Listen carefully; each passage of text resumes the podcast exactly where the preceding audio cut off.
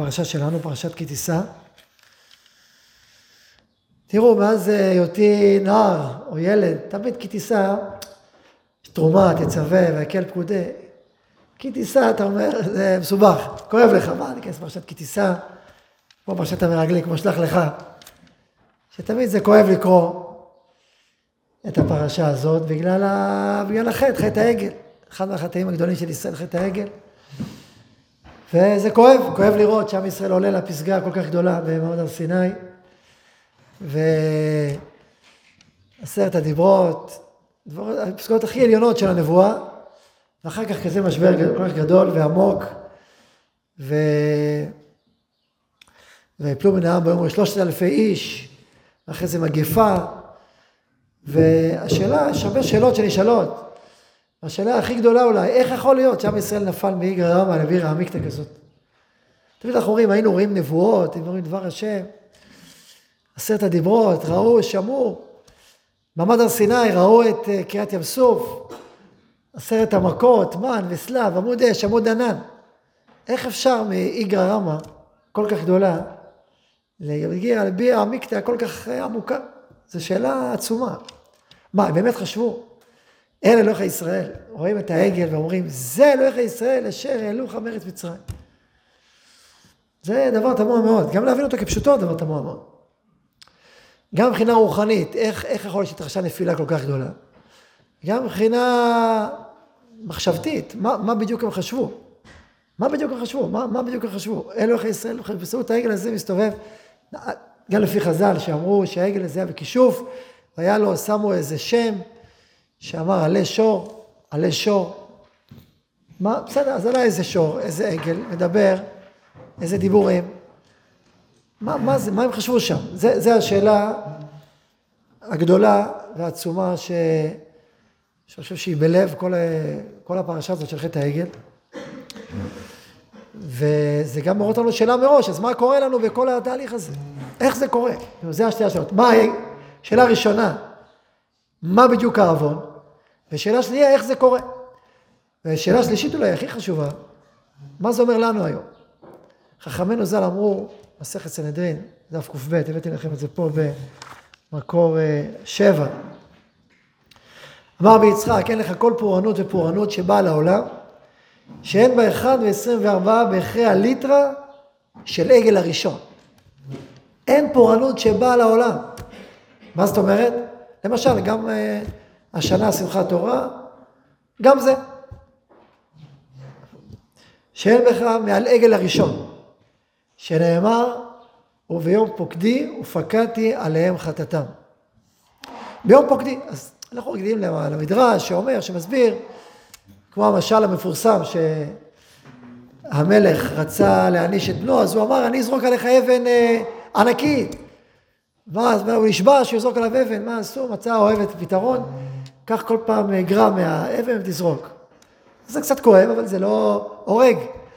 אז ככה מפזרים את, ה, את העונש ביום פוקדים בבית וחטאתם, וככה עונש בזה לכל הדורות. אוקיי? זה, זה יסוד. אבל האם זה, זה, זה, מפזרים את זה לכל הדורות? קשה להגיד ככה קצת, אך ורק את הסברה הזאת.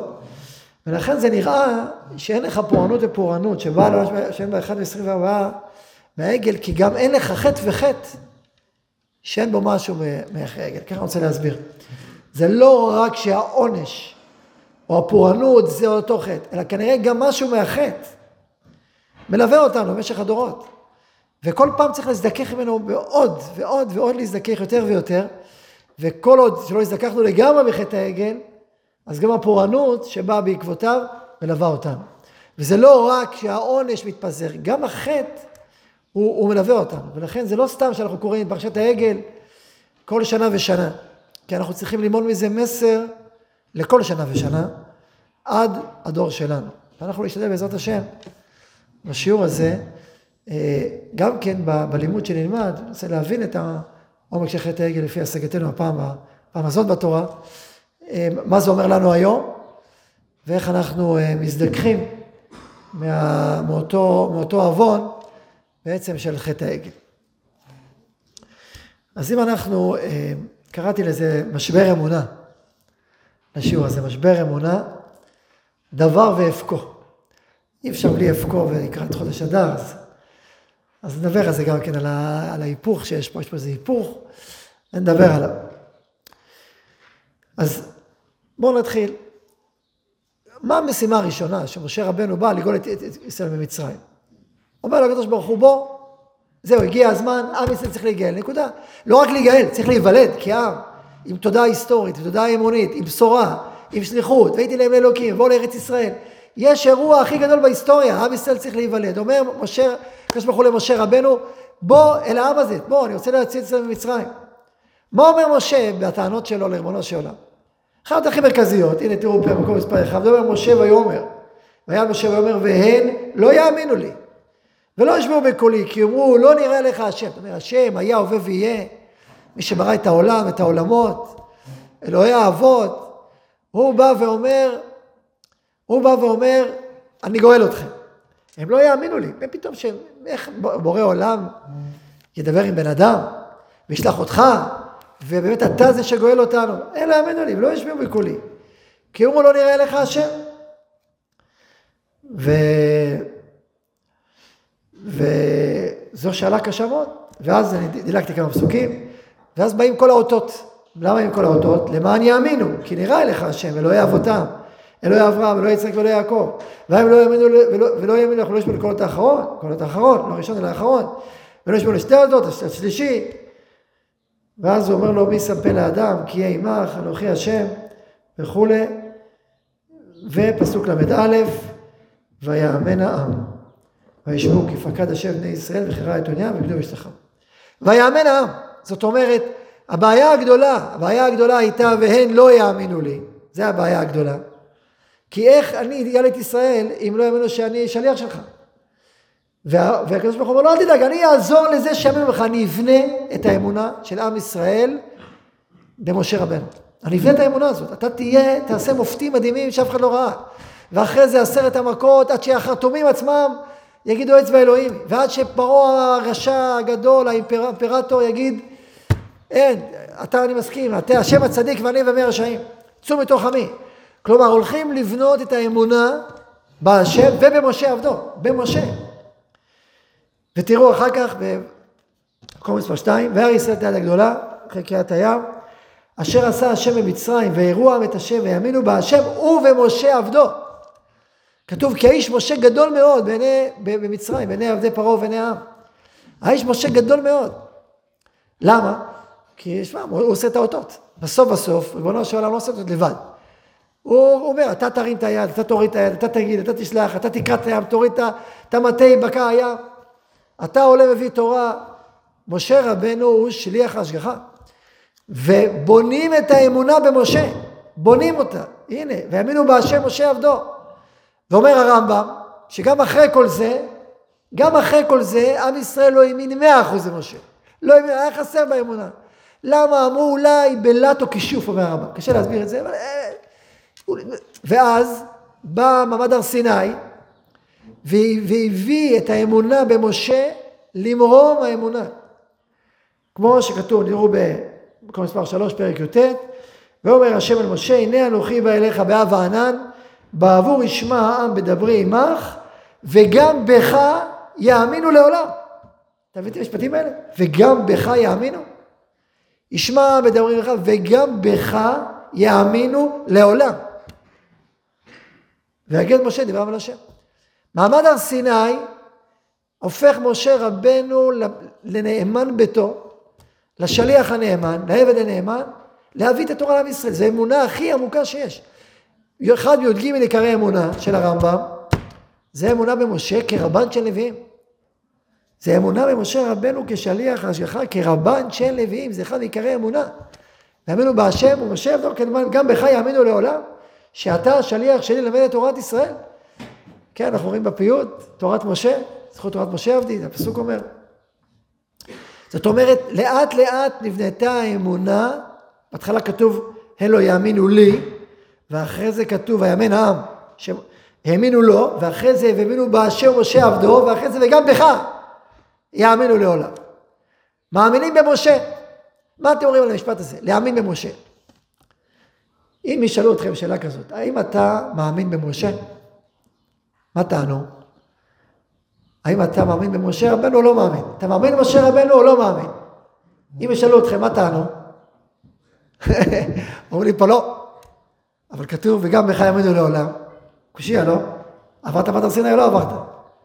אם עברת, כתוב, וגם בך יאמינו. כתוב, יאמן העם להשם משה עבדו. אתם יודעים ש... אומרים על החסידים, אדמו"רים, תמיד אומרים, יאמן העם משה עבדו. משה משה עבדו. אז כתוב אה, במדרש, ואמינו בהשם משה עבדו, שצריך להאמין במשה גם אם הוא לא עבדו. ובעבדו גם אם הוא לא במשה, יש מדרש כזה. אז אמרו על זה, אבל הוא אמר על זה פעם, על הנודע ביהודה. שהנודע ביהודה יצא נגד החסידים. היה במתנגדים, החסידים, מפורסם. ואז אה, היו בחסידים שרצו לזלזל בו. אז אחד האדמו"רים הגדולים אמר, חסיד, חלילה לזלזל בו.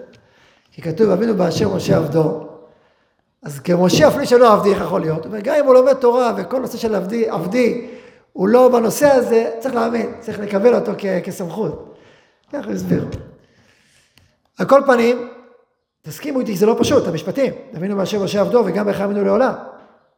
זו אמירה. ואני רוצה להסביר, אני דעתי, שאולי פה היה טמון חטא העגל. זאת אומרת, חטא העגל היה בזה, בנקודה הזאת, שהאמונה, עכשיו, ברור, נקדים, זה ברור שמה שכתוב להאמין במשה, אין הכוונה להאמין שהוא אלוהים, זה עבודה זרה. עבודה זרה בשיתוף, עבודה זרה בכלל, להגיד שמשה הוא אלוהים. אסור, אין דבר כזה להגיד דבר, שמשה אלוהים. אלא איש אלוהים. נכון? משה עבדו. להאמין שהוא שליח. להאמין במשה שהוא שליח, שהוא עבד אלוהים, שהוא איש אלוהים. איש אלוקי, אבל לא שהוא אלוהים. אם מאמינים במשה שהוא אלוהים, זה שיתוף. וזה גם של עבודה זרה. עכשיו, זה הבדלים מדהימים. עכשיו תחשבו על זה רגע. עם ישראל גדל במצרים. הוא גדל במצרים. כאשר הדמות הגדולה, העצומה, המובילה, הייתה פרעה. פרעה אמר על עצמו, לי יהיה אורי ואני עשיתיני. הוא אמר שהוא אלוהים. עכשיו, בתפיסה של ריבוי אלים, מה שנקרא בלעז פולאטיזם, הרבה אלים. עכשיו יש אל מרכזי, ויש עוד הרבה אלי משנה. ובסדר, אז יש אל מרכזי, יש עוד אולי הכי חזק, אבל יש הרבה אלים חזקים גם כן וחשובים. אז ברגע שיש אלים כאלה, אז uh, מה עושים איתם? עכשיו, כשפרעה אומר אני אלוהים, שהוא אלוהים, הוא אומר, אני, יש לי כוח אדיר, אני יכול להמית ולהחיות, ו... ותחשבו, יש לו, וכוח, כל כוח הכישוף, העצום שם במצרים. תחשבו איזה כוח רוחני עצום.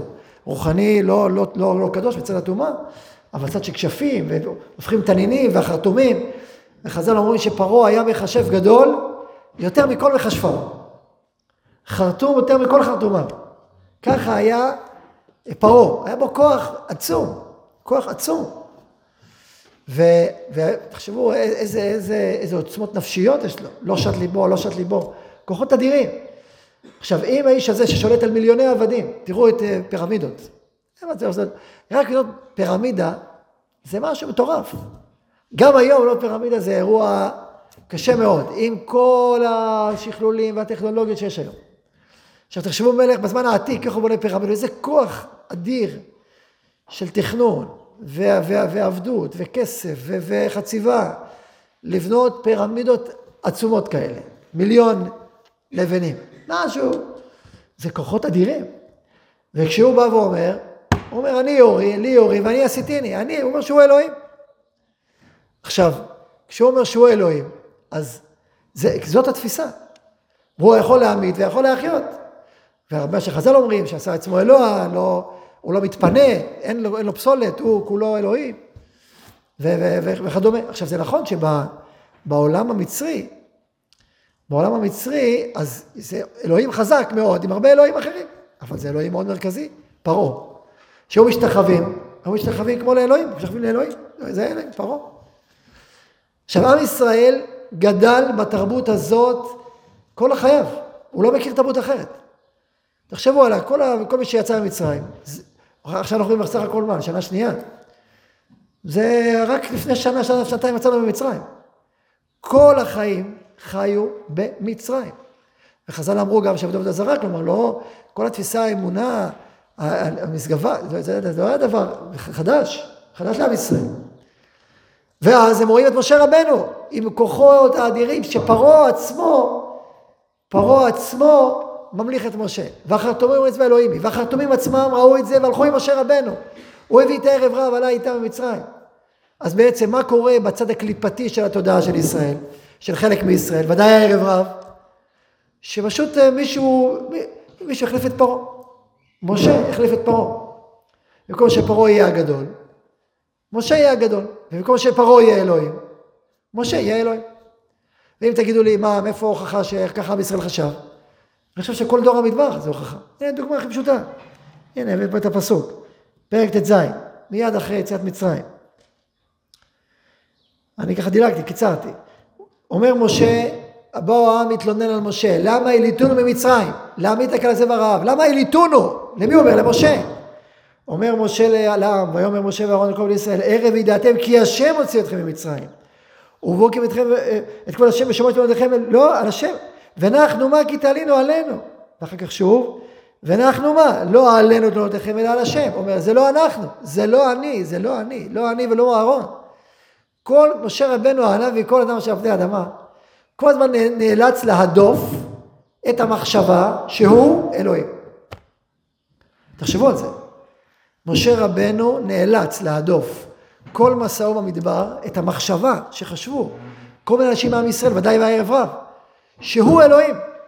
אז עכשיו, רגע, זהו אלוהים, זאת אומרת שהיה הווה ויהיה, הוא לא אלוקים? הוא לא קיים? לא, לא, זה לא אומר את זה. יש היה הווה ויהיה. אבל יש עוד אלוהים גדולים, שקוראים לו משה. משה נקרא לו אלוהים האיש. יש היה הווה ויהיה, שם הוויה י' כו' כ', היה הווה ויהיה, הוא בלתי נראה, והוא המקור של הכל, אבל יש אלוהים האיש, שאיתו, הוא אלוהים משנה, הוא משנה למלך. הוא משנה לאלוהים. יש שני אלוהים גדול כזה שלא רואים אותו, אבל יש אלוהים האיש שהוא הולך לפנינו, ואיתו אנחנו שואלים שאלות, ואם יש מי, מישהו לשפוט, באים אליו, כי יבוא אליי על מדרוש אלוהים, שואלים, והוא מתקשר עם אותו היה הווה ויהיה בלתי נראה, בסדר, אבל יש לו גם את הכוח שלו. הוא אלוהים, בפני עצמו. והוא בתקשורת עם היה הווה ויהיה. ככה חשבו העם. ואז ממילא, הם צריכים אלוהים איש, לא מספיק. היה הווה ויהיה בלתי נראה. ולכן, אז יש אלוהים, ו... ו... ו... והיה הווה ויהיה. עכשיו, אפילו כתוב, נתתי לך אלוהים לפרעה. הנה, אפילו הקדוש ברוך הוא קורא למשה אלוהים. במובן מסוים. אז זו מחשבה, זה סוג של מחשבה, שבעצם משה ואהרון אולי, אפילו סגנו, הוא אלוהים. ואז מה קורה? כשחושבים את המחשבה הזאת, בעצם מפרידים בבשורת הייחוד הכי גדולה שעם ישראל ביטא לעולם, השם הוא האלוהים. הנה תראו את הפסוקים, אה, מקור אה, שש, פרשת ואלחנן. אומר משה לעם בסוף, בסוף המדבר. שמע עם כל אלוהים מדבר מתוך האש, כאשר שמעת את אביך, וניסיון לבוא לקחת לו גוי מקרב גוי, במסות, באותות, מופתים, מלחמה וחזקה, וזכויות העולם גדולים, וכולי, אתה הראת לדעת, כי אדוני הוא האלוהים, אין עוד מלבדו. זה המסר. הוויה הוא האלוהים. זאת אומרת, אין אלוהים מנותק, עצמאי, לצידו, איתו, בשיתוף איתו. לא. הוויה הוא האלוהים, אין עוד מלבדו, אין כוח עצמאי שיכול לפעול בעולם מלבדו. אלוקים נתן בחירה חופשית, נכון? היה עובד ויותר בחירה לאדם. נותן לו לפעול, הוא מתגלה בהמון כוחות והמון יצורים, נכון? אבל עדיין זה כי הוא רוצה, והוא מחיה את הכל, ובורא את הכל, ומחולל הכל. וזה, הוויה הוא אלוהים, אינו מלבדו. אבל זה לימוד שלם, זה לימוד, זה לא פשוט. הלימוד הזה. זה לימוד אמונה שלומדים אותו במשך הרבה, עד היום אנחנו לומדים את הלימוד הזה. אז עם ישראל מיד אחרי מתן תורה, אחרי שהוא גדל בבית פרעה, גדל בממלכת פרעה, ודאי הערב רב שהם חרטומים, ושהם ודאי ככה לימדו ולמדו כל ימיהם. אז אומרים, טוב, יש היה ורביעי, אבל יש, יש אלוהים, וזה, וזה, פה, וזה משה. והדברים האלה, אני יודעתי, ממש כמעט מפורשים בפסוקים. תראו את הפסוק בחטא העגל, מה קורה שם? משה עולה לשמיים, עולה לתקשר עם היה הווה ויהיה, ולהביא תורה. ומה קורה? הוא נשאר למעלה. הוא נשאר למעלה, ואז כנראה הם אומרים לעצמם, הוא יצטרף אליו, והוא נעלם. ואז מה צריך עכשיו? אלוהים איש, הנה בואו נקרא, במקום מספר חמש, וירא העם כי בושש משה לרדת מן ההר, ויקהל העם על הארון, ויאמרו אליו, קום עשה לנו אלוהים אשר ילכו לפנינו, כי זה משה האיש אשר יהיה לנו במצרים, לא ידענו מה יהיה לו. זאת אומרת, רגע, אני לא מבין, אם משה הוא איש, אז תגיד, תביא איש שילך לפנינו. יש פה איזה סתירה. קום עשה לנו אלוהים אשר ילכו לפנינו. למה? רגע, היה הווה ויהיה, התפטר? לא. אז למה? הרי יש היה הווה ויהיה. אז למה, למה, צריך, למה צריך לעשות אלוהים עוד? יש, יש לנו כבר אלוהים. אז מה הם אומרים? לא.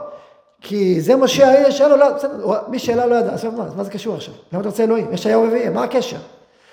השאלה הזאת נשאלת בגלל שאנחנו חיים חיי, חיי אמונה, השם היה הוא האלוהים. אבל מי שחושב על משה כאלוהים, לצד היה ויהיה, שמתקשר עם היה ויהיה, אז הוא אומר, בסדר, היה ויהיה נמצא, אבל אין לנו תקשורת איתו, ואנחנו מחפשים אלוהים איש.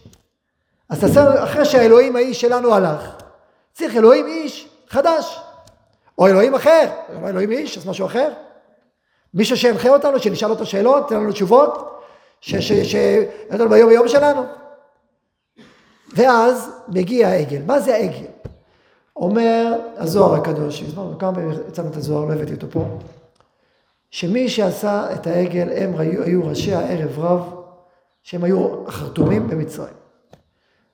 יש לו את השמות שם, הוא כותב, ציור שלם, איך יכבדו את הערב, הוא אומר, המחשבים הכי גדולים במצרים, ראשי, הם היו החרטומים הגדולים, הם עשו את העגל, והם כל פעם שהמצרים הלך במדבר לפני, הם היו בחוץ, מחוץ לענן, הרגישו מבוזים, הרגישו מרוחקים. אמרו עכשיו משה עלה, הנה ההזדמנות שלנו לחזור חזרה למרכז הבמה, להיות ראשי העם. להוביל את ישראל, להוביל בכלל. עכשיו תחשבו, מדובר על החרטומים, זאת אומרת החרטומים, אם דיברנו על פרעה מול משה, בדרג שתיים אחרי פרעה יש חרטומים. החרטומים הם היו, נקרא לזה הכהנים הגדולים של מצרים. הם היו אנשי הרוח הגדולים של מצרים. הם היו, כל, בוא, כל המכשפי מצרים היו פונים אליהם. בזוהר כתוב שם שכל מכשף ומכשף מצרי, מהזוטר עד הבכיר, כל, כל כישוף שהיה עושה, היה רואה בעיני רוחו את שני המכשים הגדולים. ואז הוא היה מקבל את הכישוף, ואיתו היה פועל.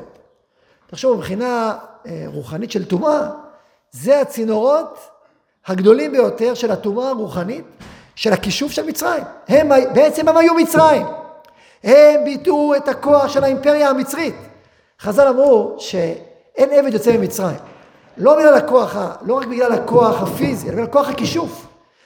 היו מייצרים, עכשיו תגידו, מה זה כוח כישוף? אנחנו רואים בתורה, זה לא איזה... כתוב, ראינו, ועושה עושה, עושה מטה לתנין, הוא לוקח מים, הפוך אותם לדם.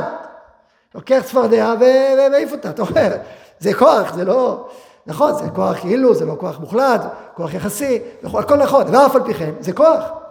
עד כדי כך שפרעה זלזל במשה, כי הוא הפך את המטלת, אני אומר לו, תבן אתה תביא להפריים, אומרים חז"ל, מה אתה... לכן גם הקשיח את ליבו, בסדר, דבר חתומים. זה פשט הכתובים, זה פשט הכתובים. אתה מביא עוד אתה, עוד, עוד, עוד, עוד, עד שהיו אצל אלוהים. יש פה כוחות רוחניים כבירים שהיום אנחנו למשל לא יודעים אותם. לא ידעו על היום מחשב שיודע להפוך מטלת תנין. אם היה יודע, היינו יודעים כנראה. מישהו שמע, מטלת תנין, שיהפוך מים לדם. לא יודע, עושים אחיזות עיניים. יש כל מיני אחיזות עיניים שעושים, אני יודע. אבל אה, לא שמענו על זה, שהופכים אה, מים לדם. כישוף, כישוף זה עסק שלם. יש גם מחשבים, כל מיני. שמעתי פעם, לא יודעים אולי זה קשור לאורח שיבוא בעזרת השם, צריך לתאם תוספית, חמישי בלילה עם הרב חיים, שגדל בדרום אמריקה. בברזיל, ובמקומות האלה שם, ארגוואי, ארגוואי, יש שם עד היום מחשבים, שמעתי שם סיפורים, כל מיני, זה היה מעשה בישיבה, פה עם צבי רחוב, לפני, לפני 25 שנה. כמה? לא, 15. כן? זה היה 15 שנה? צבי רחוב זה לפחות 25 שנה. 15 שנה. טוב, הנה. לפחות זה היה. טוב שיש זקני הדור. אז היה איזה יהודי שהגיע לפה מצפה, התחיל להסתובב, התחיל להבין מה... זה סיפור שלם, שהיה שם איזה מכשפה, שם בברזיל, ב... זה היה ברזיל, נכון? בברזיל, שיש שם עסק שלם של רוחות, וטקסים שלמים ששותים דם. כולם שותים דם ככה, ככה כמו... והיה שם איזה אירוע שלם שהוא נלחם לי, אז איזה, גייסו איזה מכשפה אחת נגדו, היה בעל מכולת או משהו, ו... ואז טק טק, והמכשפה הזאת נשכה לו את, ה... את היד, ונכנס בו איזה רוח. עכשיו אתה יודע, רוחות, מספרים, רוחות מספרות, הרב פתיה, הם מספרים סיפורים, יש כל מיני סיפורים בדורות, יש ספר נשמת חיים של הרב מנשה בן חיים, ספר מעניין, לקרוא לפני 250 שנה באסטרדם. יש גם אה, בספר רד ערים, של האגרות של הרב חלב והרב צבי יהודה, יש להם את הסיפור שלם על דיבוק שנכנס, והרב הוציא אותו, היינו שם, יש סיפורים, יש העולם שלנו עולם עשיר. ויש בגמרות גם. נכון? פקע שידה, נכנס שידה, פקע כד. ו... אז, אז מה שקרה שם, כאילו נכנס בו איזה רוח. עכשיו אנחנו לא ראינו בעינינו, לא היינו, אבל ראינו דברים שדומים למה שכתוב רב טאיה, והביאו איזה מקובל, וניסה להוציא את הרוח, ועניינים שלמים. אירוע, אירוע, אירוע, אירוע לא פשוט היה. לא יודע, אני מקווה שהוא עברי בסוף, אני לא יודע מה. היה פה איזה שנה מצפה רחוב. מה, ראינו דברים. טוב, זה לא פה ל... זה לא אותי בפורים. על כל פנים, למה נזכרתי בזה? בגלל עולם הכישוף. עולם הכישוף, מה שאתה רואה, מה זה כישוף. לא, גם סוחרים אדם שיש בו כוחות מיסטיים בשביל לפגוע באדם אחר, והכל כזה, כמו בלעם, זה אותו סגנון. על, על כל פנים אני אומר, תחשבו שזה כוחות רוחניים של טומאה שהעמידו אימפריה שלמה. הם היו ראשי האימפריה הרוחניים. זו עוצמה כבירה. עכשיו, ברגע שמשה הלך, מי רצה להיכנס לחלל של משה? אה, חרטומים מפעם, שמכירים אותם, עם ישראל מכיר אותם. הם, אנחנו הגדולים, אנחנו, עכשיו אנחנו נוביל אתכם, אנחנו נהיה אלוהים. הם רצו להיות אלוהים לאהרון, במקום משה. קום עשה אלוהים, אנחנו נהיה אלוהים, אנחנו נעשה עכשיו כוח, אתה צריך את הכוח של אהרון, אתה תעשה כך וכך וכך לפעול זה. וכתוב שם, בזוהר כתוב, איך חסיד הקדיש, איך חסיד, איך שיתפת את הפעולה, איך הסכמת, לא הסכים כמובן. אהרון הכהן, איש קודש, איש אלוהי, שהמייחד את השם י' כו' ככל הזמן. אבל הוא ניסה לעשות משהו כדי להשעות את העם וללמד עליהם זכות, וכמובן זה פשוט, אבל עדיין הוא לא נזהר מה, מהכישוף שלהם. הזוהר אומר שהיה צריך, ל... היה אסור לו לקבל את, ה, את הזהב ישירות מהידיים שלהם, להגיד להם שים את זה על הקרקע, ואז לקחת את זה. ואז שקיבלו את זה ישירות מהידיים שלהם, אז אמרו שיש שני חרטומים, חרטום אחד עושה את הייחודי הטומאה שלו, חרטום שני שם את זה בתוך האש. זה לא כשפים. ו... ויוצא העגל הזה, ככה באיזה תהליך בדיוק בזמן מסוים, בשלוש שעות, עסק שלם של מחשבות וכישופים ועניינים, ויוצא העגל הזה. ואז אומרים, אלה אלוהיך ישראל שלא חווה במצרים. מה הכוונה? זה לא הכוונה שרק העגל הזה עכשיו, עכשיו, ברגע זה, שעומד לפניך, הוא זה שאלה אותך. הכוונה, כוח הכישוף שהעגל הזה מבטא.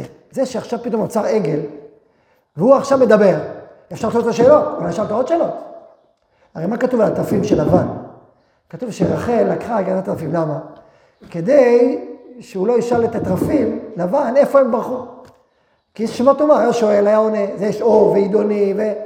נכון, בלעם, על בלעם בזוהר יש ערכו דברים, ובלעם בלק בן ציפור. אז כתוב בלק בן ציפור שהיה קוסם יותר מבלק, ולא ציפור. שלמה, שהוא היית מדבר והוא היה שואל את השאלות, נתן לו תשובות. עסק שלם כתוב בזוהר על בלק בן ציפור. ואיך בונים את הציפור הזה, וגם על התרפים כתוב בזוהר ובמדרשים, איך אנחנו בונים את התרפים, מה הם עושים, ואיך מדברים. או ועידוני, שהוא ידוע, עצב ידוע, מדבר, מדבר בשחיו, מדבר זה, גמרא בסנהדרין, ס"ד, מפורשת. דברים שאתה מדבר, אתה מתקשר עם מישהו שעונה לך תשובות. עוברי השמיים, תעשה כך ואל תעשה כך. להבדיל כמו אורים ותומים שלנו, הפוך. ואתה לא חלק ממך, נביא מקרבך כמוך, לא, לא, נביא. אז מה היה? במקום להביא חרטומים. במקום החרטומים, במקום שכוח הכישוף, והעגל מדבר, אז הוא מתקשר. עכשיו יש לנו עכשיו מיצג שמתקשר, לשאול לו שאלות. יש לנו אלוהים איש, או אלוהים מכשף, או אלוהים שפה נמצא לפנינו, ויוביל אותנו. כמו שהוא בנה אימפריה מצרית, ככה הוא יוביל את ישראל לארץ ישראל. הוא לא יודע לאיפה, שילכו לפניהם, שיגיד מה לעשות. לפה או לפה. זה מה שקרה. אז הנה, עכשיו הנה, עכשיו יש אלוהים חדשים. קורא להם החרטומים הכהנים, כוח הכישוף זה העגל, חזרו חזרה אחורה, ואמרו במקום משה, יש היה הוויה שהוא אוהב, שאנחנו לא יודעים מה, מה, איך מתקשרים איתו, והנה יש לנו פה אותו. זהו. וזה חטא, חטא חמור מאוד, זה חטא השיתוף. זה לקחת את הטומאה של מצרים, של העבודה הזרה המצרית, ולהכניס אותה פנימה בתוך עולם הקודש. לכן פה בעצם נכנס הכוח של פרעה מחדש. כתוב כי פרעה הוא כפרעו אהרון. יש פה רמז, פרעה, לא הבאתי את זה פה, פרעה אהרון, כאילו שפרעה עכשיו נדבק באהרון. זה רמז שני, קשה עורף, קשה עורף, מושג עורף, שזה קשור לאחיזה של הטומאה של המצרים. עכשיו, זה כאילו, יש, יש שלו, יש את ה... היה, הווה ויהיה, זה השגחת בורא עולם דרך פנים, נקרא לה. ואלוקים, זה השגחה שנקראת בספרים דרך אחור. מצד העקיף, לא מהצד הישיר. עכשיו, דרך פנים זה רק עם ישראל. היה הווה ויהיה נבואה, זה דרך פנים. מי שברא את העולם, מדברים את הקשרים איתו באופן ישיר. כל המערכות הטבע, המערכות האחרות, הם אלוקים, זה דרך עקיפה. ולכן דרך מסכים, ולכן זה, זה, זה מנותק, והרבה פעמים זה נטמע ונופל. זה כאילו, זה מסכה. עגל הוא מסכה, זה כמו מסך שנפרס, ובמקום לתקשר עם בורא עולם, זה כל מיני מסכים וקליפות, ו, ובמקום לחבר, זה מפריד. זה נקרא מסכה. עגל מסכה. ובעצם, מה שקרה, שכל המרחב הרוחני הזה של מצרים וחתומי מצרים ופרעה והעורף והחור נכנס פנימה והפך להיות, ככה הם רצו, במקום משה רבנו ואהרון. עכשיו, מה לומדים מפה? אפשר להגיד, טוב, אז אוקיי, הנה החטא, אבל זה לא רק פה החטא מתחיל. זה מה שאמרתי כל הזמן, שהחטא מתחיל כבר בצמיחה של האמונה במשה, כבר, ודאי בערב רב, ואולי קצת בתודעה מסוימת של עם ישראל, היה, נקרא לזה סיגים, מה שנקרא סיגים באמונה. כלומר, יש אמונה שבמותה היא טובה ואמיתית ונכונה ומכוונת, אבל יש בה גם סיגים. סיגים זאת אומרת חלקים מסוימים בתוך האמונה שלא צרופים, לא מדויקים, לא מזוכחים. ואפשר לטעות ולבלבל בהם. הנה, אפילו כמו שאמרנו, ואת המשפט, ויאמינו בהשם משה עבדו. או גם בך יאמינו לעולם. אפשר להבין את המשפט הזה עצמו בצורה של סיג, או בצורה מזוככת. אתה יכול לקרוא ככה פסוק בתורה, הנה הבאתי לך פסוקים. שאפשר את הפסוק הזה, להבין אותו לא נכון, להבין אותו לא נכון.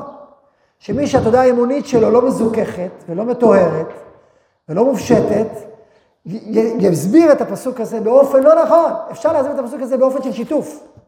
אם ניקח גוי עובד עבודה זרה, או אפילו יהודי, שחשיבה שלו היא, היא, היא מוגשימה, ומוגשמת של אלוהות, הוא יגיד, כן, גם משה רבנו הוא קצת אלוהים. הוא חלק, יש, יש אלוהים, הוא לך אלוהים לפרעה, וגם בכלל, אז הוא גם אלוקים, גם אלוקים וגם הוא ביחד. יש בו, יש בו ניצוץ אלוקות, נכון? אז הוא גם אלוקים. הוא גם אלוקים עם השם, הוא והשם ביחד. המשפטים האלה, המחשבה הזאת, זה נקרא סיגים. סיגים שנמצאים בתוך עולם האמונה המזוכח. עכשיו, לא תמיד הסיגים האלה באים לידי ביטוי. לפעמים, זה לא בא לידי ביטוי. יש עולם של אמונה שלם, ואדם עובד השם והכל והכל. יש לו סיגים פנימיים בתוך, בתוך עולם האמונה שלו, אבל לא, תמיד באים לידי ביטוי. לא תמיד סיג, אתה רואה אותו, כי הוא, צפ, הוא, הוא צפון בתוך עולם האמונה. אבל מגיע האירוע, מגיע הזמן, מגיע המשבר, ואז הסיגים האלה מתגלים. כשמגיע ניסיון, אם אין סיגים, איזו אמונה טהורה, אז מתגלית הטהרה, הפוך. הניסיון מעלה את האדם, הניסיון מרומם אותו. אבל אם יש סיגים, באמונה, בעצמות, בזיכוך האמונה, משמעות האמונה, אז מגיע הניסיון, ואז הסיג יוצא לאור, ומתגלה במלוא תוקפו, במלוא סיגיותו. זה מה שקורה. הניסיון, המשבר, בעצם מביא לידי ביטוי מרחבים שלפני המשבר היו צפונים וסמויים. והמשבר פתאום זה מתגלה, פתאום, אה, גם זה מה שחשבת כל הזמן? ככה הבנת ממה שמשב, לא, זה מה, זה מה שהבנת? ככה הבנת? זה, יש משבר. ואני אקרא פה כמה משפטים של הרב, זכר צדיק לברכה, על ההישגים של האמונה. יש את זה פה, יש בייסורים מרקים, זה אפילו יותר קשור אלינו. אני אקרא לכם כמה, כמה משפטים פה באורות, אה, אה, מקום מספר שמונה. אומר הרב ככה, השיגים שבהבנת האלוהות, היראה, האמונה, וכל התלוי בהם. כל זמן שאין האומה צריכה לתקן את דרכי חיי המעשיים בכללותה, אין ההיזק שלהם ניכר. כלומר, כאשר עם ישראל חי בגלות, והוא לא צריך עכשיו להוציא, לאור את כל כוחותיו, ולמלוך, ולהביא ברכה, אז זה לא ניכר כל כך. אבל כיוון שהגיע איזה זמן שהתחייה הלאומית מוכרחת לבוא, וצמיחת קרן ישועה בפועל מוכרחת להיגלות, מיד השיגים מעכבים, ואי אפשר לאומה שתתאגד ותסיק בעומק חייה את סוד גבורתה וציורי סדריה, כי אם על פי דעות מזוכחות ומעצים היוצאים מטהרתה של דעת השם אמת בבהירות היותר עליונה. זאת אומרת, יש זמן, הקשר מסוים, שאז השיג מעכב. השיג לא מאפשר, לא מאפשר לדבר לא לצאת לאור. דוגמה אחרת, תהיה דוגמה מעולם אחר. נגיד, מה האדם חושב על בית? מה זה בית בשבילו? מה זה איש? מה זה אישה? מה התפקידים השונים של איש ואישה בחייו? יש לו כל מיני תובנות, נכון? בסדר. כשהוא בחור ישיבה זה משפיע על העולם הרוחני שלו, האמוני שלו, המוסרי שלו? לא. הוא חי, והוא... אתה רואה שניים אותו דבר, הכל מאה אחוז. איפה פתאום תראה? כשיקים בית, ואז יהיה ויכוח ראשון לדבר עם אשתו, ואז מה הוא חושב? מה זה, מה זה אישה? יצא לאור. ואם הוא חושב דברים מזוכחים, אז זה, אוקיי, זה יפתחו. אבל דברים לא מזוכחים, תפיסות לא נכונות, פתאום, אה, מה פתאום, יהיה בלגן. רגע, אבל כשהם היו בישיבה, לא ידענו, ישבו ולמדו, כן, בסדר, איך שלא ידעת, איך תדע? זה עדיין שיג. לא... בא, תראו, בחור, דוגמה, ניתן דוגמה, נגיד בחור, יש סדרות שרי משפחה. יש בחור שנכנס, בחור שלא נכנס. נכון? אז בחור שלא נכנס לסדרה, לא דווקא שלי, בכלל. לא למד את הנושא, לא השקיע בו.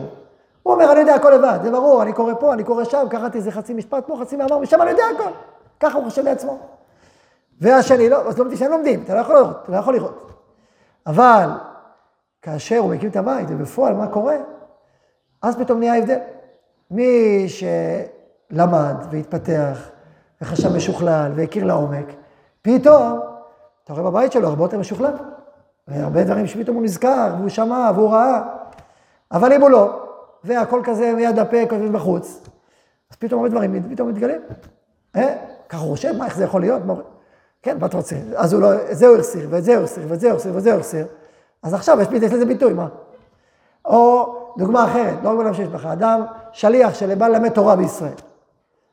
אבל גם, הרבה דברים הוא קיצר, לימד, למד רק ניגלה, למד רק, רק אמונה, בסדר? אחד מהשתיים. או למד רק אמונה, או למד רק הלכה. בואו נדבר ככה. ואז הוא מגיע לדעות רב, אז פתאום הוא מגלה שהוא לא יודע הלכות. מה הוא יודע הלכות? שום את השאלות הכי פשוטות. הוא יודע דברים כלליים. אה, אז כאילו לא למדת מספיק. או אמונה, פתאום שאלות באמונה, קצת שאלות קשות, קצת עומק, קצת סברה, לא, הוא תמיד הקפיד בכל שעונה לא להיכנס. בסדר, אז הקפיד, ולכן הוא לא יודע. ולכן כשמגיע הזמן, ואיזושהי שאלת עומק, ואיזשהו... פתאום, רגע, התשובה היא לא, זה לא תשובה, זו תשובה פשוטה מדי, היא לא נותנת מענה באמת לשאלה. כן? אז אתה לא רואה את זה עכשיו.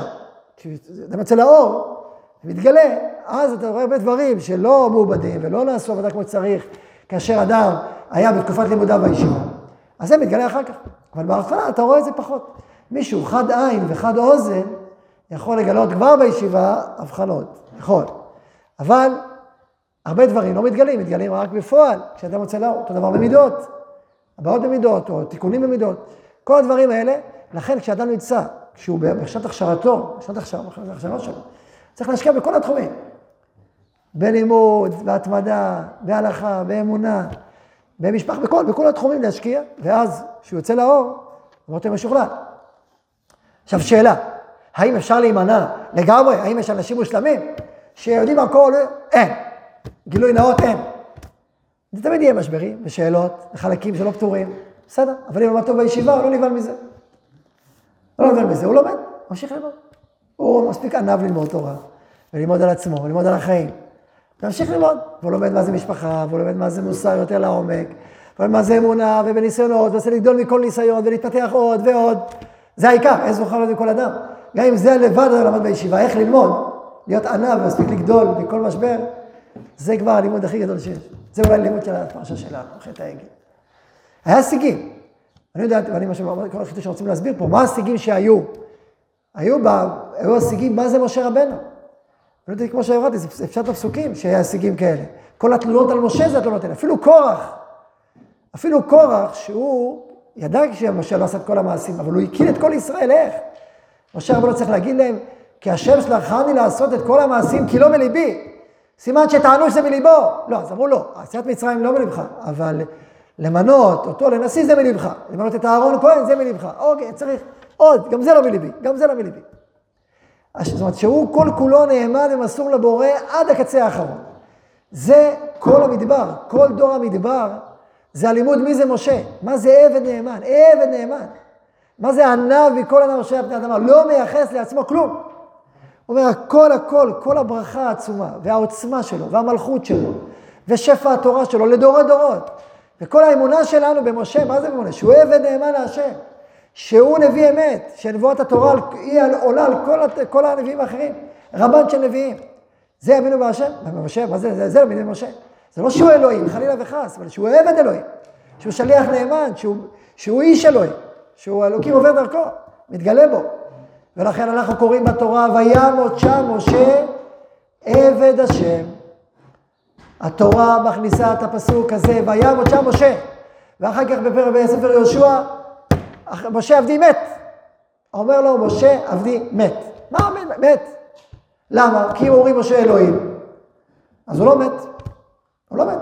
משה אלוהים, אז הוא לא מת, כמו אלוהים שהוא לא מת. אבל לכן כתוב בתורה, משה עבדי מת. לכן כתוב, גם אצל עבד השם. כתוב, כן. מה? אמונה זה לסמוך. סומכים עליו שהוא עבד נאמן להשם, שהוא מביא את דברו. נאמן בכל ביתו, שמה שאלוקים אומר הוא עושה. שמה שאומר לנו זה אלוקים אמר לו. לא שהוא מינה אותו מכוח עצמו וזה מכוח עצמו וזה מטות כהונה. כל מה שהוא אומר לנו, אלוקים אמר לו. זה נקרא שאתה סומך עליו, מאמין בו שהוא שליח אמיתי. ולא ממציא ולא מליבי. בדיוק לאפוקי, אותו האיש, לאפוקי הנביא המוסלמי, לא נביא כמובן, לא בן נביא, לאפוקי המוסלמי, לאפוקי הנוצרי, לאפוקי כל אחד שבא ואומר, אני מדבר בשם אלוהים, מי הדבר בשם אלוהים? לא מאמינים לך ולא מאמינים בך, זה הכוונה. וזה בימינו בהשם משה עבדו, אומר הרמב"ם, בספר הדיברות, שהם שומעים, הקדוש ברוך הוא אומר למשה, משה, תאמר לעם ישראל כך וכך. אז הם האמינו, ראו שמשה הוא נביא להשם, שאלוהים, שמדבר איתם, נבואה שהם שומעים. הקדוש ברוך הוא אומר למשה, תאמר לעם ישראל. אז מפה הוא נאמן להם לנביא מוחלט, לנביא אמת. סגור מוחלט, זהו, ככה. כמו נאמן לשמוע לנביא להשם. זה הכוונה. אבל לא חלילה להיות חלק מאלוהים. ברור, חוץ מזה תפיסה גשמית ומגושמת, אבל זה ברור שלא, אין שיתוף אצלנו. יש אחד ויחיד במיוחד. אין עוד מלבדו. אתה, הראת הפסוק. אתה הורית לדעת, כי השם הוא האלוהים, אבל אין עוד מלבדו. ואם יש עוד מלבדו חלילה, אז השיגים האלה מתפוצצים בהמשך הדרך.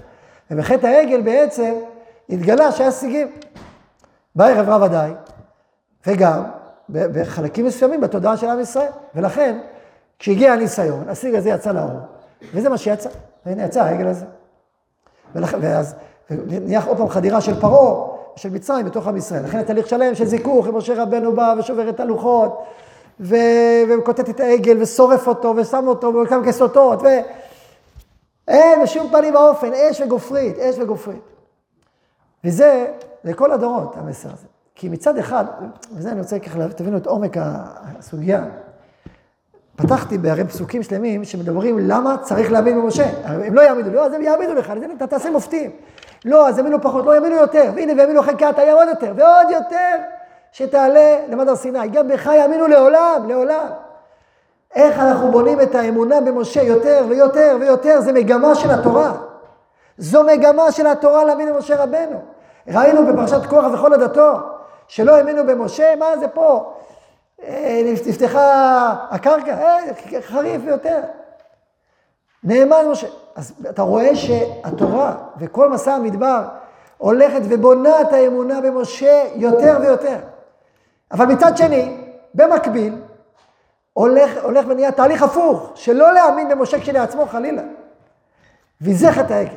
וזה השבירה של הצד השני. כלומר, יש מהלך אחד שכל כולו מפתח את מרחב האמונה. אבל המהלך השני במקביל לו, הוא עושה פעולה הפוכה, הוא שובר את מה? את השיגים של האמונה. את השיגי האמונה, את החלקים הלא נכונים של האמונה. אם מרוב אמונה במשה, הצודקת, הנכונה, האמיתית, היקרה, איך מגיעים לעיקרי אמונה? אם ת, תעשה עוד צעד אחד, עוד צעד אחד, זה לא כזה רחוק, איש האלוהים. איש האלוהים, יש מדרש שאומר חציו למעלה אלוהים. התורה אומרת לעצמה, אתה תהיה אלוהים לפרעה. אז זה לא, זה פשוט לעשות את הצעד. מה, משה רבנו, נביא אלוקים, עלה לשמיים וירד, לא אכל 40 יום, 40 לילה. זה לא סיפור אגדות על איזה רבי שאתה לא מכיר. זה אדם שלא אכל הרבה מאוד יאללה. אור פניו קורן, קורן, מאיר, כמו פרושקטור, אתה לא יכול להסתכל עליו. זאת אומרת, היו אלוהים. עכשיו שוב, בתפיסה המזוככת, אין דבר כזה, הכל זה מילא ובורא העולם. אבל בתפיסה המשותפת, תפיסה לא מזוככת, תפיסה עם השיגים, הוא גם כן אלוהים, הוא משנה. יש אלוהים ראשי ויש משנה, כל מיני דברים כאלה. ואז הופכים את האדם לאלוהים.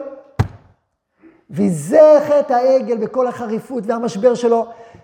עכשיו, מה זה פורענות ופורענות, כמו שאמרנו, של כל הדורות? מה זה אומר? זאת אומרת שבכל הדורות יש גם צד, כל פעם שאנחנו מפתחים אמונה, ואנחנו בעד פיתוח אמונה, בעד אמונת חכמים, אמונות צדיקים, אמונות בתורה, אמונה, אמונה, מפתחים אמונה בטח, זה, זה, זה הלב של כל החיים היהודיים, החיים הרוחניים בכלל. יכול להיות בתוך זה גם סיגים, וחלקים לא מתוקחים ולא מתוקנים. ואז מגיע משבר, מגיע פורענות, שצריכה לזכך עוד סיג, עוד חלק. הרב בייסורי מרכיב מעריך הרבה, כל מהלך ייסורי מרכיב. זה לדבר על תהליך של התפתחות האמונה, אומרת שבדור האחרון קליפת ההגשמה האחרונה נופלת, ואיך אנחנו הולכים ועולים. אז כשהקליפה נופלת, נראה כאילו אמונה נפלה, היא לא נפלה, זה רק הקליפה, רק הביטוי הלא מדויק ולא מזוכח של האמונה נופל. והרב שמריך מסביר על איזה קליפת אמונה הוא מדבר, הוא מדבר על ה... לא נדבר על זה עכשיו, זה, מה הוא מדבר שם, זה דבר מאוד עמוק, שלא העולם מקום של אלוקים, אלא האלוקים הוא מקומו של עולם. זאת אומרת, זו תפיסה מאוד מאוד עמוקה ופנימית שצריך לדבר עליה שיעור בפני עצמו.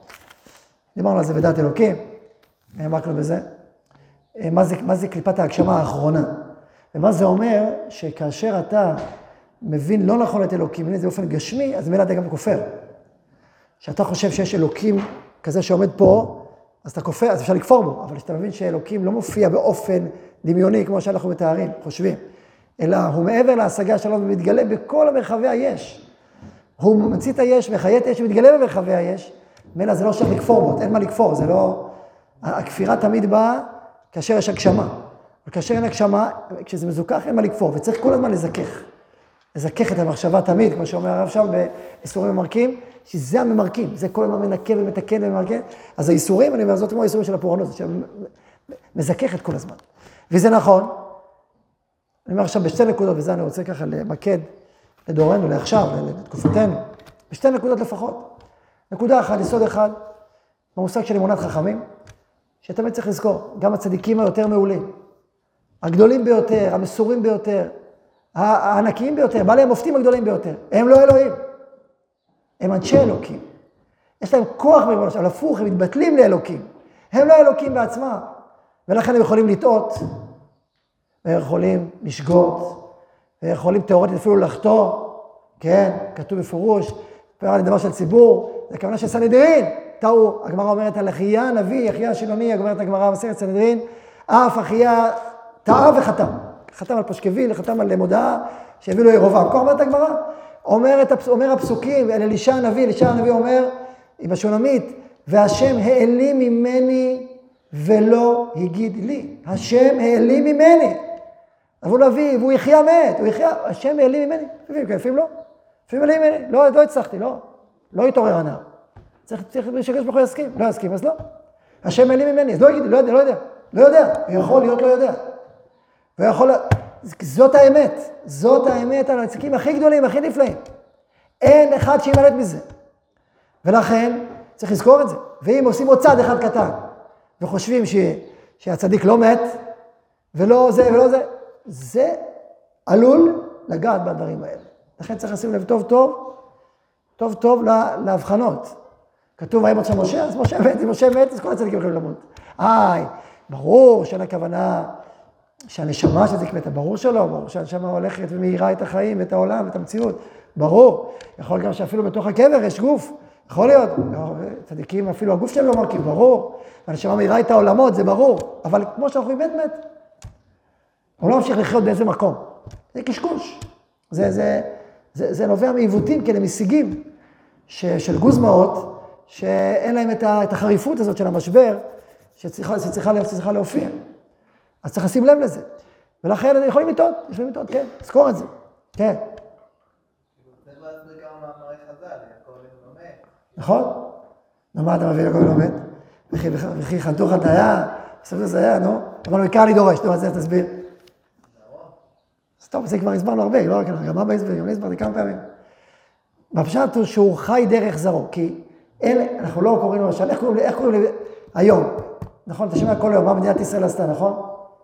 עם ישראל, מדינת ישראל, עושה כל היום עושה דברים, נכון? ישראל, למה לא כתוב אברהם עושה? למה כתוב יצחק עושה?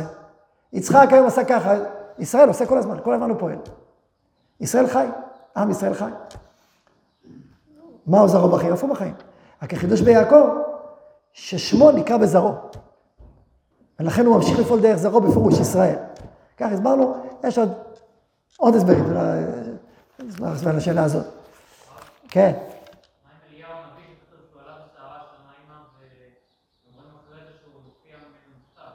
שמה שמה? כן.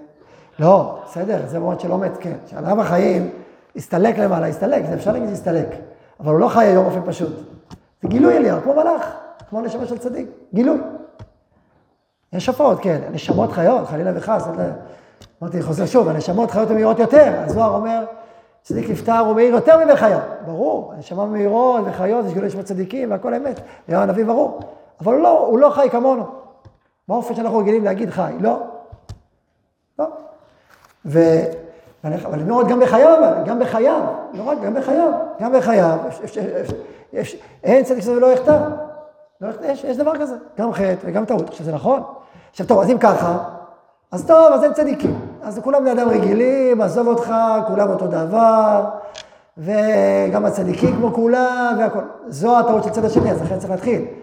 לא יאמינו לי, יאמינו לך, וגם לך יאמינו לעולם, ומשה רבנו, ותגידו לי קרא אמונה. משה רבנו איש האלוקים, איש האלוקים עלה השמיים וירד, מאיר, מאיר כמו, כמו זרקור, אז אסור ליפול גם בצד השני. הצד השני זה להשוות. אמונת חכמים זה אבן יסוד בקבלת תורה. צדיקי ישראל, יושי ישראל, כתוב, הווה זהיר בגחלתם שלא תקווה, את השם אלוהיך תירא, לרבות תלמידי חכמים. אי אפשר להשיג שום דבר בעולם האמונה בלי יראת חכמים, בלי אמונת חכמים. בלי ההבנה שדבר כגחלי אש, בלי את השם אלוקיך דירה, איך תדבק בשכינה? דבק בחכמים ותלמידיהם, זה מצוות עשה דאורייתא. להידבק, להידבק בשכינה, היינו להידבק בחכמים ותלמידיהם, ששם שורה שכינה, ברור. איך, איך תדבק בשכינה? איך בדיוק תדבק בשכינה? במה בדיוק? איך תדבק בשכינה? דרך חכמים ותלמידיהם. ודרך אמונות חכמים. איך משה רבנו, אז איך בדיוק? אז איך יש תורה? לא, ברור. זה, זה האנשים הגדולים ביותר בעולם. הצדיקים, חרדת קודש, לגמרי חרדת קודש. ואנשים לא יכולים, מי שמעשה דרך חכמים רפואה למכתו, ונקרא אפיקור, עושה דברים, כי כל התורה, כל ה... בא דרך, דרך צדיקים, זה הדבר הכי נשגב שיש. ועם זאת, זה לא אלוהים. לא אלוהים, אז צריך לשים לב. שים לב, מה כן, מה לא. אז העיקר היה זה לבנות את האמונה הזאת, אבל אמונה מזוככת. ולא אמונה בלי, לא אמונה לא מזוככת. זה אחד. דבר שני, ובזה אני מסיים, מדינת ישראל. מדינת ישראל. נס, נס, נס, נס עצום, נס אדיר, שאנחנו חזרנו לחשיבת ציון. הנה, קמה מדינה, קמה ריבונות לעם ישראל בארצו. דבר מדהים, מדהים. אתה אומר, וואי, איזה כוח. נהיה לו ביטחון. כוח, זקיפות קומה, יש מדינה, יש לנו מדינה. ואז אתה יכול להגיד, אם הוא מגזים בכוח המדינה, או מגזים משמעות של המדינה, אפילו יש בזה קדושה, כי זה מצוות ישיבת ציון, מצוות יישוב הארץ. אז יישוב הארץ זה כבר ריבונות, כמו שאומר הרמב"ן, מצוות עשה ד', הרב סולובייצ'יק, אמרתי את זה פעם, שגם הרב ציודה, גם הרב סולובייצ'יק, זכר צדיקים לברכה, אמרו שהמקור ההלכתי לקיום מדינה, וזה מצד יישוב הארץ, שלא נעזבנה את ארץ ישראל, והזולתנו מן האומות. מן האומות, היינו, שיהיה ריבונות. יהיה ריבונות, מפה אתה אומר ריבונות. אפשר לדבר על זה, אפשר לדבר על מלכות ישראל, בזווית אחרת, עולם של מלכות ישראל, הקמת מלכות ישראל, כך או כך. אבל זה נס אדיר של שיבת ציון, מה, והנה מדינה, ומערכות המדינה, וכוח המדינה, ונפלאות, נפלאות המדינה. אבל אם מגזירים וטועים, אפשר לחשוב שזה כבר נהיה בעל הבית, שהמדינה היא המדינה, היא אלוקים, והיא לא. היא מעשה אלוקים. היא, יש בה סתא דשמיא, יש בה קיום דברי הנבואה, אבל היא לא אלוהים. נפקא מינה, נפקא מינה, אם יבוא אדם מאוד בכיר עם עשרה סמלים של מדינת ישראל על, ה, על התג ויגיד לך, בוא תגרש יישוב, בוא תפנה יישוב, כי ככה מדינת ישראל קבעה. בוא תחלל לשבת חלילה, כי ככה מדינת ישראל קבעה. יגיד ראש הממשלה, לא משנה מי יגיד. אין שומעים לו. לו, מה פתאום בשום פנים, מי אתה, מה אתה מדבר בכלל? מלך ישראל, אומר, הרב הסר מלך, מלך ישראל, שאמר לעבור על דבר איסור, אין שומעים לו. אין שומעים לו. אתה אומר, אתה מלך, יש מלך מעליך, מה זה מלך? כל כוחך בא ממנו, לא ממך. אתה לא בעל הבית, אתה לא עצמאי, אין פה שיתוף. מדינת ישראל ועוד אלוקים, לא. ולצערי, אני פעם אחת זה דבר פשוט, אבל בזמן הגירוש, הייתי באיזה מוסד חינוכי, תקופה, איזה שבוע, באיזה מכינה, ולי זה היה פשוט, מה זאת אומרת, אם יש גירוש זה איסור, אז גמור, מה, מה השאלה? איסור פקודה, מה, מה, מה מדובר? בוא נגיד, אנחנו הקלנו, אנשי שמאל החמירו מאוד, הם מחמירים באיסור פקודה. הם אומרים שלא רק פקודה ישירה שנוגדת את ערכיהם, אלא ממשלה, מדינה, ממשלה, שבכלל חושבת אולי לעשות בעתיד, אז מה עכשיו? הם בכלל עוזרים לצבא, זה, זה חורמה של חורמה של חורמה, זה לא רק סירוב, סירוב דה סירוב דה סירוב. בזמננו זה היה או, אבל אני משהו אחר, בלי קשר איתם ובלי קשר איתם. ברגע שיש משהו שנוגד את דבר השם, אומרים לך תחלל לשבת, אין אין לו, לא משנה אם זה חוק או לא חוק, זה לא חשוב. אנחנו כן שומעים לחוק, עניין מלכות הדינא. אדרבה, צריך לשמוע על החוק. בצבא זה פיקוח נפש אפילו לשמוע על חוקי הצבא. זה חשוב מאוד לשמוע על חוקי הצבא. ככה צבא בנוי, אתה מתגייס לצבא, אתה נשמע לחוקי הצבא, זה פשוט. כי יש מצווה, זו מצווה ענקית. אבל אם בצבא יגידו לך לעבור על דבר איסור, אל תשמע. כי מה זאת אומרת, מה, הצבא הוא אלוהים? ואנשי השמאל הראשונים שעושים את זה בצורה הכי קיצונית. הרבה הרבה יותר קיצונית ממה שאני אומר עכשיו. אז, וביניהם אלופים. עכשיו, אבל שוב, אני לא לוקח את זה מצד מהאמת. מה הסמכות שלך? מי מעל הבית עליך?